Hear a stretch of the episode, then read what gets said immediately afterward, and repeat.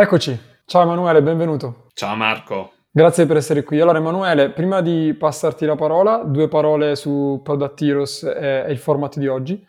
Product Heroes è la community per chi crea e gestisce prodotti digitali, quindi noi abbiamo una passione sfrenata per il product management, ma oggi parliamo di altro, ovvero il format di oggi si chiama I Don't Speak Dev, un format che abbiamo creato dentro Product Heroes proprio per provare ad avvicinare due mondi che in realtà dovrebbero essere un mondo, che è quello del, del product team, e che ancora oggi sono visti come due universi separati, che chi sa sviluppare, quindi chi scrive codice, lo sa leggere e ragiona in modo molto, diciamo, lineare e netto, e chi invece magari viene dalla parte eh, del business, del marketing o semplicemente Uh, del prodotto. Se è la prima volta che ci stai ascoltando, ti consiglio di iscriverti uh, direttamente dalla piattaforma podcast da cui ci ascolti, quindi che sia Spotify, Apple Music o altro, mentre se ci guardi su YouTube puoi iscriverti direttamente al canale e non perderti eh, le prossime puntate.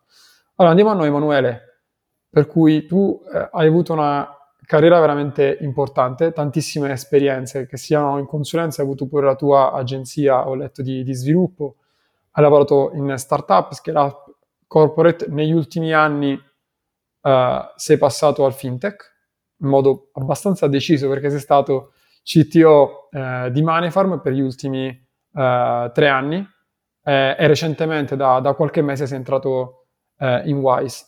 Ci racconti un po' il tuo percorso e poi come mai hai scelto di, eh, di, di focalizzarti sulla parte fintech? Sì, uh, io diciamo ho, ho, avuto una carriera, ho avuto le idee chiare abbastanza sin da quando ero molto giovane, nel senso che ho sempre, sapu- ho sempre avuto una sorta di vocazione per la tecnologia, per lo sviluppo. Insomma, io sono dei primi anni 80, quindi era, era ancora abbastanza, come dire, um, non, un po' di nicchia all'epoca avere computer e cose del genere, però già sapevo, insomma, la mia carriera doveva essere quella. Per cui sì, ho, ho avuto un percorso di formazione accademico piuttosto standard, nel senso una laurea in informatica, e ho iniziato nel 2008,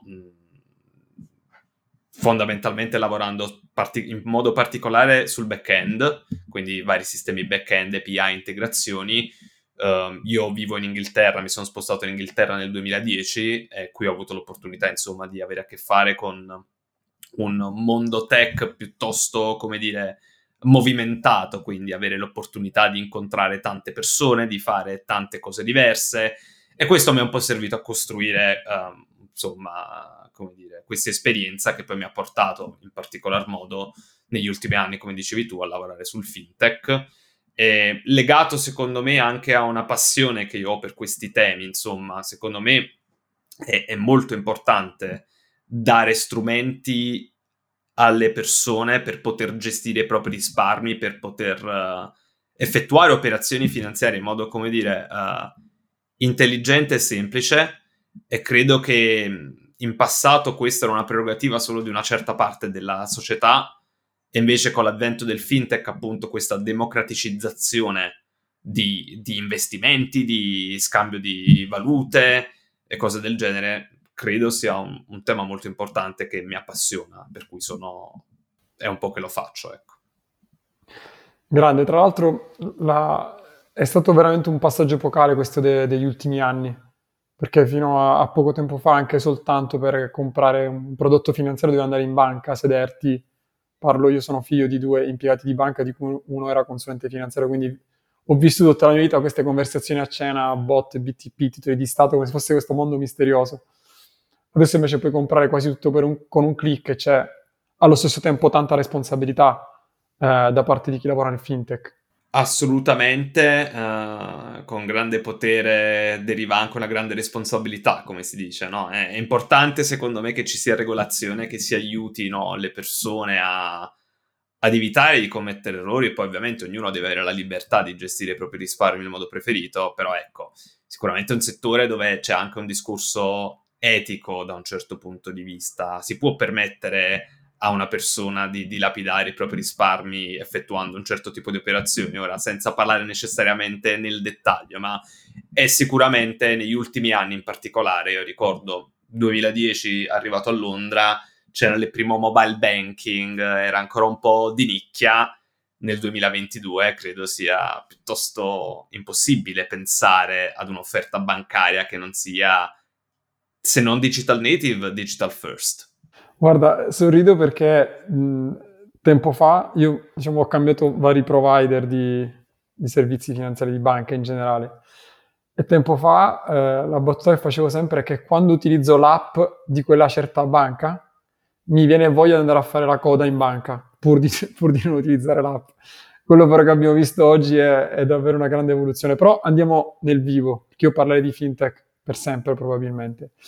Oggi affrontiamo uno dei temi, diciamo forse il tema cardine su, su cui si basa questa suddivisione dei due mondi, che in teoria non dovrebbe esistere, però eh, è così. E quindi dal tuo punto di vista come è possibile eh, costruire uh, un maggiore rapporto di fiducia creare un maggiore rapporto di fiducia tra sviluppatori e non uh, sviluppatori. Sì, guarda, in realtà eh, il discorso della banca secondo me calza a pennello su questo tema. Perché? Perché magari la banca è un'entità, un'azienda di, di un certo tipo che non pensa al digital, all'IT, come lo chiama qualcuno. A me non piace il termine IT, ma lo uso per, uh, dire, per farmi capire. Pensa all'IT come come un pezzo separato, non come una parte integrante della propria azienda. Quindi hai questa magari banca grande che fa outsourcing dello sviluppo, dove il prodotto in realtà non è core per il, per il business de, dell'azienda. E cosa succede quando ci sono situazioni del genere? Eh, ci sono, si creano dei disallineamenti degli incentivi che poi portano a esperienze dell'utente che non sono delightful, scusami l'inglesismo. E secondo me il problema è proprio qui. Eh, alla fine l'obiettivo dell'azienda deve essere quello appunto di servire i propri clienti e, e sicuramente fare sviluppo software, eh, la, l'offerta digital di un'azienda è una parte fondamentale e, e non deve essere vista secondo me come ah c'è il business e poi il business vuole fare certe cose, per fare certe cose deve parlare col dipartimento IT che è separato, che ha altri incentivi. No, cioè nel 2022 eh, secondo me è, è, impossibile pensare a business e tecnologia come due mondi separati.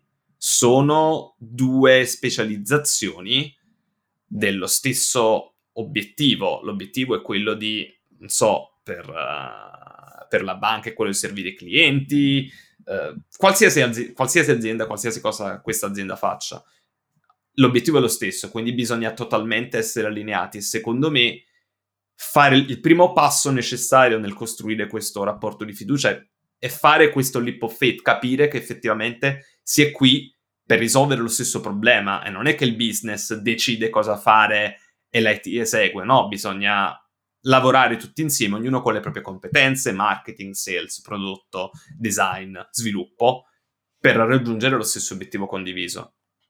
Proviamo a calarci un po' più nella realtà, per cui a alto livello, al di là che parliamo noi della stessa lingua, quindi diciamo, non possiamo che essere d'accordo, però provo a mettermi dalla parte di chi ci ascolta o di chi ci vede. Quindi lui ascolta questa, uh, l'intervista di Emanuele Blanco, fortissimo, Londra, fintech, aziende super avanzate, integrate. Poi c'è sì, però io che sono, non lo so, l'head of engineering di questa scale up italiana o di questa PMI italiana, ho ancora il mio capo che viene a me e mi dice sì, ma quanto ci vuole? io qualsiasi cosa gli dica, mi dice sì, ma secondo me ci vuole meno. O però in realtà ho chiesto al mio vicino di casa che ripara, mette la fibra e mi ha detto che ci vuole X. Perché siete 5? Perché non siete 2? E quindi al di là poi delle negoziazioni che esisteranno sempre, perché non, non possiamo essere d'accordo sempre. Però mm, ci fa un esempio concreto di, come, di cosa faresti se fossi al posto, o cosa hai fatto, perché sicuramente ci sarai stato in queste situazioni, di cosa hai fatto in passato per provare a, a superare questo, questo, baratro in cui è chiaro che non c'è fiducia da parte del business rispetto a uh, poi chi, chi fa il prodotto, chi lo sviluppa. Sì, sicuramente, guarda, anche la mia esperienza, in particolare gli anni di Monifarm, eh, se sei un engineering leader, se sei una persona responsabile dello sviluppo di un prodotto, la cosa fondamentale è che bisogna entrare e capire perché ti si viene chiesto qualcosa, no? Eh, io devo essere in grado di poter parlare con le mie controparti, col mio capo, con, con altri, magari altri product manager di altri team, e devo parlare il loro stesso linguaggio, cioè devo capire l'esigenza. Non è che devo vedere il mio ruolo o il mio team come devo lanciare un prodotto pensionistico piuttosto che devo rifare l'onboarding. Qual è l'obiettivo? Cosa stiamo cercando di raggiungere? Se io dico, facciamo un esempio, voglio, voglio cambiare il flusso di onboarding di un'applicazione fintech, eh, qual è l'obiettivo? L'obiettivo magari è cercare di avere meno step possibili così l'utente ha una scelta più facile, più facile fare una scelta per l'utente. Dobbiamo migliorare la conversion rate, quindi vogliamo avere più persone che effettivamente finiscano e facciano quello che per noi è conversion, che può essere uh, mandare soldi da un paese all'altro oppure creare un investimento. Io devo capirlo. E, e, e il problema delle date, no? eh, che è un problema annoso secondo me nel, nell'industria, bisogna capire quali sono le, quali sono le motivazioni. Io, da, se io mi metto nei panni del gestore di un business, è normale che debba ho una certa pressione, uh, ci sono i bilanci, c'è la, la, situazione finanziaria dell'azienda, cioè capisco quelle esigenze. Al tempo stesso devo essere in grado di spiegare la complessità che ci può essere um, dietro fare un'attività piuttosto grande a persone che non, che non, necessariamente capiscono i tech. E io, come ho fatto spesso, l'ho messo sui, sugli outcome da raggiungere. Quindi il discorso non diventa più devo fare X, Y e Z. Il discorso è io voglio ottenere A, B e C. Allora, cosa posso fare per to- ottenere A, B e C? E ci diamo constraint. Allora, io voglio aumentare la conversion rate del, del 10% relativo e lo voglio fare velocemente. Allora, sediamoci insieme e pensiamo quali sono le alternative che abbiamo. Non questo schermo, questo schermo, questo schermo e mi serve ieri. Quello secondo me non funziona perché ci- è un po' un muro contro muro. No? Invece capire cos'è che vogliamo ottenere, ragioniamo insieme, capiamo i constraint e sediamoci e discutiamone. Ok, a- alla fine si, il, diciamo, non, è, non, è, la prima uh, chiacchierata che ci facciamo con, con Edo Speak Dev, è, è, quello che è ricorrente sembra essere proprio un tema di, di linguaggio. Ora leggo una domanda che ci arriva dalla nostra community, sono veramente una marea. La domanda è come si fa a parlare il linguaggio dei dev slash insegnargli quello commerciale? Ora, che è una domanda un, un po' confusa e che ci fa sorridere, però in generale la domanda forse a cappello di tutte queste serie di domande che parlano di fiducia, linguaggio, comunicazione è come evitare di continuare a ragionare a compartimenti stagni, che è un po' l'esempio che ti ho fatto io, quindi arriva il capo e dice ok, mi serve quello entro ieri, e tu dici sì, però forse invece di dire mi serve quello entro ieri è capire ok, guarda che è la stessa azienda, cioè siamo insieme verso un obiettivo, non siamo io contro di te, cioè de- nessuno di due deve vincere. Però come si fa a passare da, da due mondi, due team a un unico team? Io credo sia un discorso prevalentemente culturale. Um, se riusciamo ad essere, ad includere tutte le parti in causa nella, nella, generazione delle scelte, poi ovvio che non tutti gli ingegneri possono sedersi nella stanza insieme a tutti i product manager, però se riusciamo a far sì che i gruppi siano rappresentati e che effettivamente anche da un punto di vista di, come dire, di day-to-day thinking si pensi al prodotto, eh, c'è un concetto molto interessante che, di cui parla Marty Kagan, di cui parlano tante persone che insomma leader dell'industria, che è quello del product engineer. Uh, anch'io quando assumo, io non cerco di assumere un software engineer, io cerco di assumere un product engineer. Cosa vuol dire in soldoni? Okay vuol dire qualcuno che abbia opinioni sul prodotto, che usi il prodotto, che voglia migliorare il prodotto. La tecnologia è facile da insegnare a tutti, secondo me, eh, ovviamente con delle eccezioni per problemi particolarmente complessi. Ma quello che noi vogliamo avere è, sono persone che effettivamente siano appassionate del prodotto e la passione ti porta a fare domande, la passione ti porta a capire e anche dal lato di vista, no, le mie interazioni che ho avuto in passato, con, ho lavorato con tanti product manager, quando vedono dall'altra parte c'è voglia di capire, voglia di entrare nel dettaglio, no? Il ruolo del product manager è molto di dettaglio, capire, fare bet. Se vedono che la controparte ingegneristica vuole essere coinvolta, sicuramente si riesce a, a creare questo, come dire, questa questa interazione. Se, io, ad esempio, mi sono seduto spesso con product manager per capire quali sono le ricerche che abbiamo fatto, se abbiamo parlato con gli utenti. E quindi spiegare, uh, includere, questo secondo me è il modo migliore. Poi ovvio, ci sono persone che non lo faranno e bisogna valutare se effettivamente la, l'azienda è quella giusta per queste persone, ma sedersi insieme, parlarne e condividere è, è, è l'unico modo, secondo me, di, di far uscire fuori questa cultura e quindi di cercare di andare in quella direzione. Guarda, hai parlato di, di ricerca, di user research. In realtà, eh, come la vedo io, è ancora, diciamo, forse più provocatorio, cioè fare una product discovery, una user research, senza prendere neanche in considerazione eh, la parte di sviluppo, dal mio punto ha un rischio troppo elevato. Poi è chiaro, sono aziende giganti che hanno dipartimenti interi che fanno solo user research e poi, insomma, la fanno in modo continuativo e poi passano queste informazioni. Però... Eh, tu come la vedi? La parte di sviluppo o comunque qualcuno, perché poi non possono essere tutti, come hai detto tu stesso, dovrebbe, fare, dovrebbe essere coinvolta nei processi di ricerca sull'utente, discovery, interview? Assolutamente sì. Um, questo comunque si lega anche al discorso appunto del product engineer, ma secondo me se tu pensi a come viene generato un prodotto, no? A me piace chiamarli i tri amigos, come un po' anche in, in, letteratura. C'è il product manager, c'è il designer slash researcher. Eh, spero che i miei amici designer e researcher non, non si arrabbino se li ho messi nello stesso, nella stessa cappello in questo momento, e lo sviluppatore. E alla fine il come, il, il quando e il cosa, no? Dobbiamo cercare di capire bene. Prima riusciamo a capire il contesto, perché poi purtroppo cioè purtroppo per fortuna sviluppo software non è un'attività lineare, non è che sei X allora Y, io faccio questo, questo e questo e ho successo. Se no saremmo tutti ricchi e in questo momento saremmo alle Hawaii. Non staremmo qui a parlarne. Es- esatto. E, e, e avere eh, per lo sviluppatore poter dare il suo input.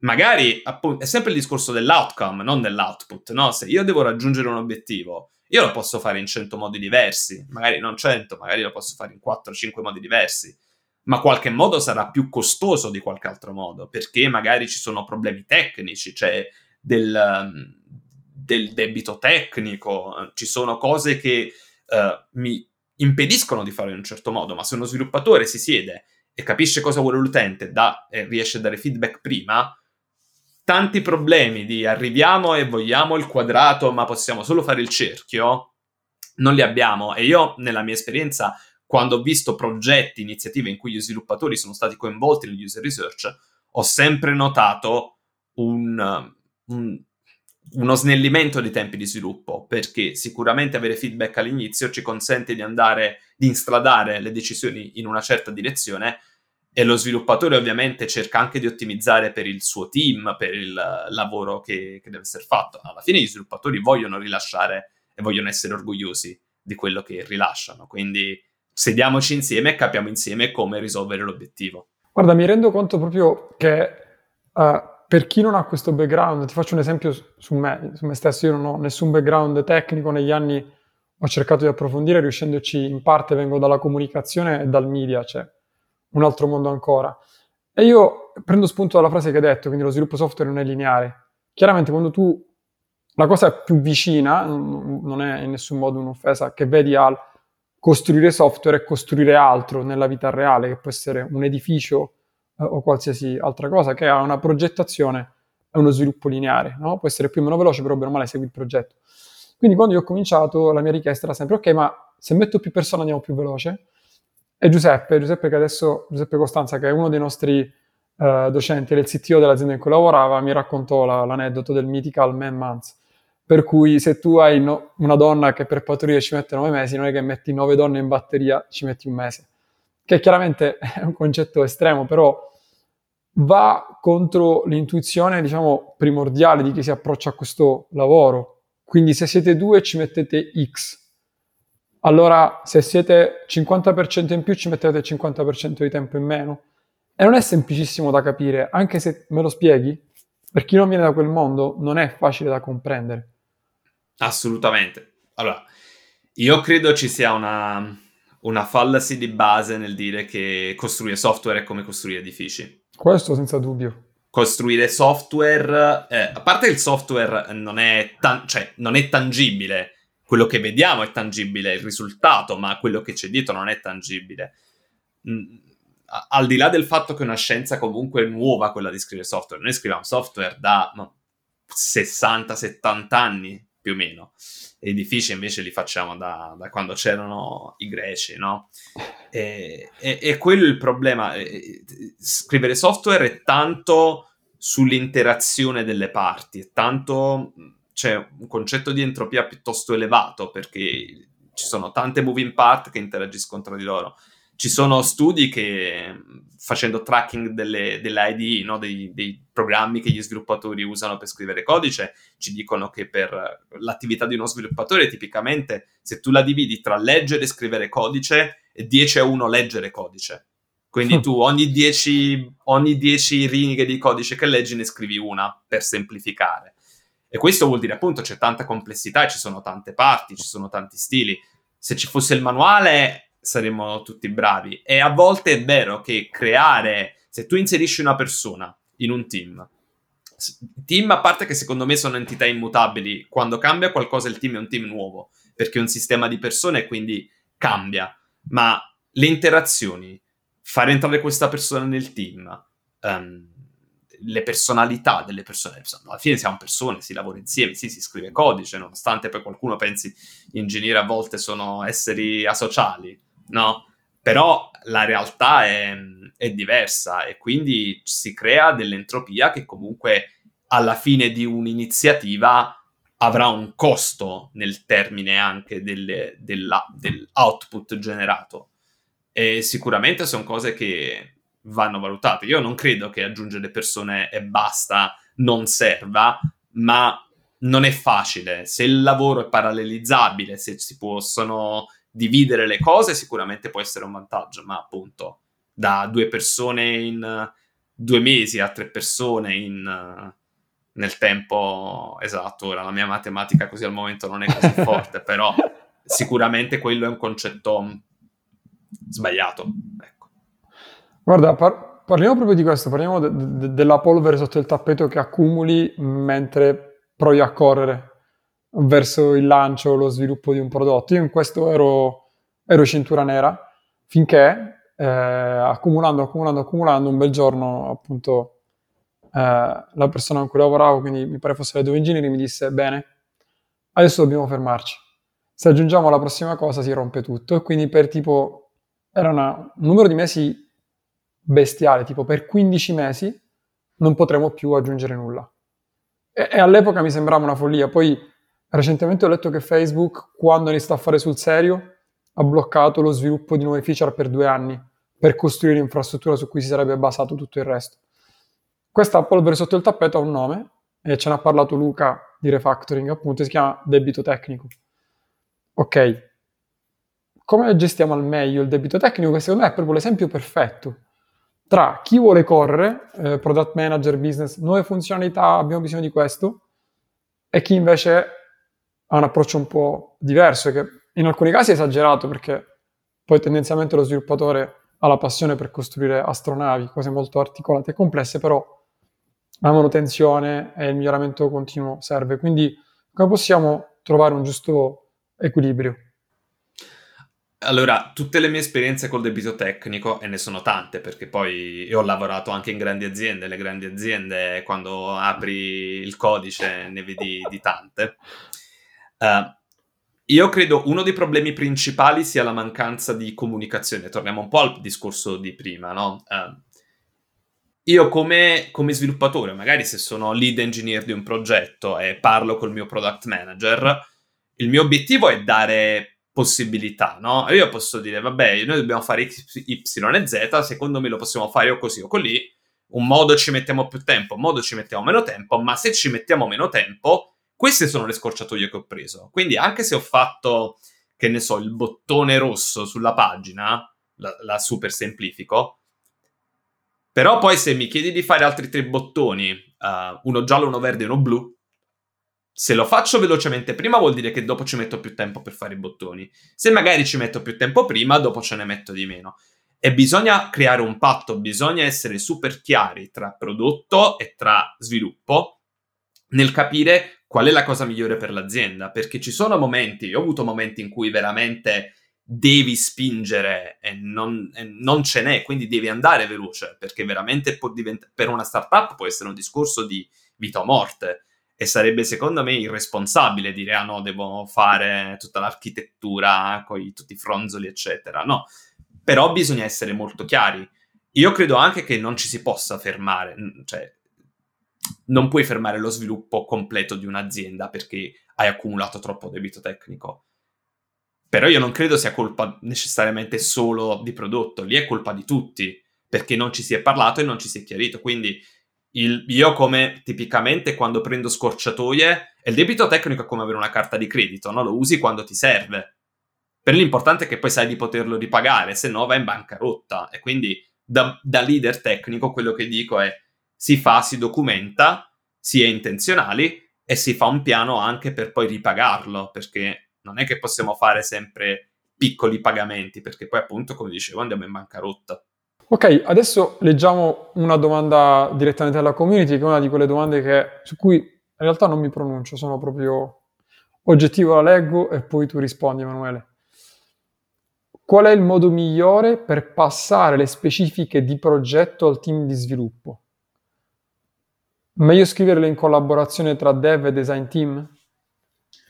Io spero che la persona che abbia scritto questa domanda non si arrabbi quando dico questa domanda sono già due problemi che mi sono venuti in mente. Passare e progetto. Ok? okay. Passare perché questo vuol dire, cioè, anche tramite l'uso del linguaggio, che si pensa appunto che c'è un team che pensa e un team che fa, no? E va tutto, cont- tutto, al contrario con quello che ci siamo detti finora, che quindi essere un unico team, eccetera. Passare a me sembra, sai, il muratore che passa il sacco di cemento all'altro, che poi lo mette con l'acqua, eccetera. Eh, quindi io non parlerei di passare, io parlerei di, di appunto scriverle insieme come lui ha suggerito, ma cercare di ragionarci insieme, cercare di produrre queste specifiche, no? Che poi ormai con, con, tanto agile si pensa le specifiche non servono più. Secondo me è importante continuare ad avere delle linee guida e certo anche delle descrizioni di cosa fare, però passarle veramente mi sembra, cioè abbiamo l'outsourcing da un'altra parte del mondo che lo fa. E progetto, vabbè, questo è un po' più, come dire, a me piace pensare a prodotto piuttosto che a progetto, e quindi pens- piace pensare a iniziative, a una, un, una, una, un, un, aggregato, una cosa che si muove, che vive, anche perché non è che rilasciamo qualcosa e poi ah, è finito, basta, non c'è più, non dobbiamo più migliorarlo, perché magari la banca, l'app della banca di cui parlavi tanto tempo fa forse era un progetto e quindi per questo ti viene voglia di andare, di andare in banca. A fare quindi, la fila. Esatto, quindi sicuramente credo che coinvolgere tutti e capire ehm, i tre amigos di cui già abbiamo parlato, eh, anche non solo per lo user research, ma anche per capire, quindi fare, fare sessioni di grooming col team, essere total, continuamente allineati, anche perché una volta che poi ognuno va nella sua stanza davanti al suo computer a fare il proprio lavoro, se non abbiamo condiviso il contesto, ma tutto quello che abbiamo, un documento scritto, magari scritto da qualcuno che nemmeno abbiamo visto in faccia, non riusciamo a prendere le scelte giuste poi quando, quando implementiamo. Guarda, la, la, differenza tra progetto e prodotto è una delle cose che ho trovato più difficile da spiegare, perché alla fine tu dici, vabbè, prodotto è più grande, è composto da tanti progetti, questa è un po' la risposta che viene data. Mentre una differenza sottile quanto poi sostanziale, che è quello dicevi tu, della mutabilità, del fatto che non c'è una delivery di una cosa e poi si va a stappare lo champagne, perché abbiamo rilasciato sì, celebrare i rilasci quando sono grandi e difficili, ok, ha senso, però non, non c'è mai un punto d'arrivo.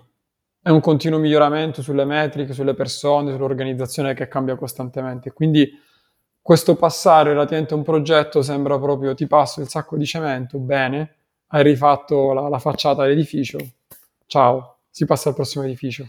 E, e vedi, facevamo l'esempio della, della costruzione dell'edificio, quello è un progetto sì, poi ci devi fare la manutenzione, ma una volta che hai costruito una casa, non è che stai sempre lì a dire vabbè ora cambio la finestra e magari ah no i, visitatori che vengono a casa mia non gli piace quindi per, farvi, per ospitare più persone magari che ne so fa, un giorno faccio blu e un giorno faccio verde la parete. Non è così quello è un progetto. Invece il prodotto software è continua evoluzione. Tutti i team high performing sappiamo che fanno continuamente piccoli esperimenti e continuano a ottimizzare.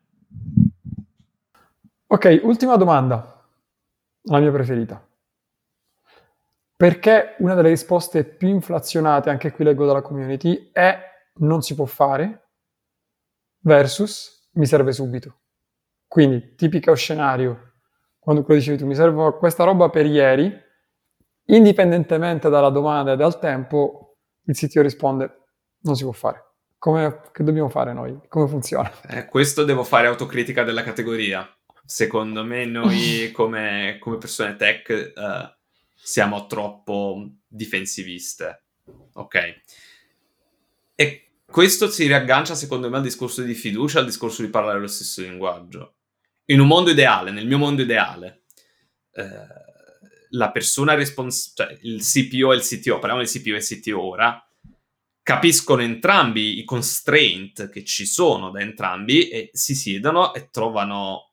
Non, è, non, non mi piace chiamarla negoziazione, perché negoziazione implica da un certo punto di vista che ognuno ha un obiettivo diverso, ma secondo me bisogna sedersi insieme, capire il contesto del problema, quali sono le cose che possiamo muovere, quali sono le cose che non possiamo muovere, perché alcune volte le deadline, cioè io lavoro in fintech, se il regulator, la Banca d'Italia oppure l'FCA ti dà una deadline, o pensi al GDPR, no? GDPR è il classico esempio di quanta polvere sotto il tappeto perché la deadline era quella e non c'erano, non c'erano santi, no? E, però io credo che bisogna, bisogna fare un passo indietro e capire la persona che sia davanti, capire le loro esigenze ed essere possibilisti. E in realtà questo è anche un consiglio per la, per la carriera in generale, ma non solo a livello tech, a livello, secondo me, qualsiasi funzione nel digital se si dimostra empatia e si capisce e non si parte da ah no per poi arrivare a un compromesso, si parte dal capiamo insieme il problema e troviamo una soluzione che vada bene ad entrambi. Io credo l'industria sarebbe in una posizione molto, molto migliore. Ecco. Bene, chiudiamo con l'empatia, che è quello che forse possiamo portarci a casa da tutte queste interviste su I Don't Speak Dev.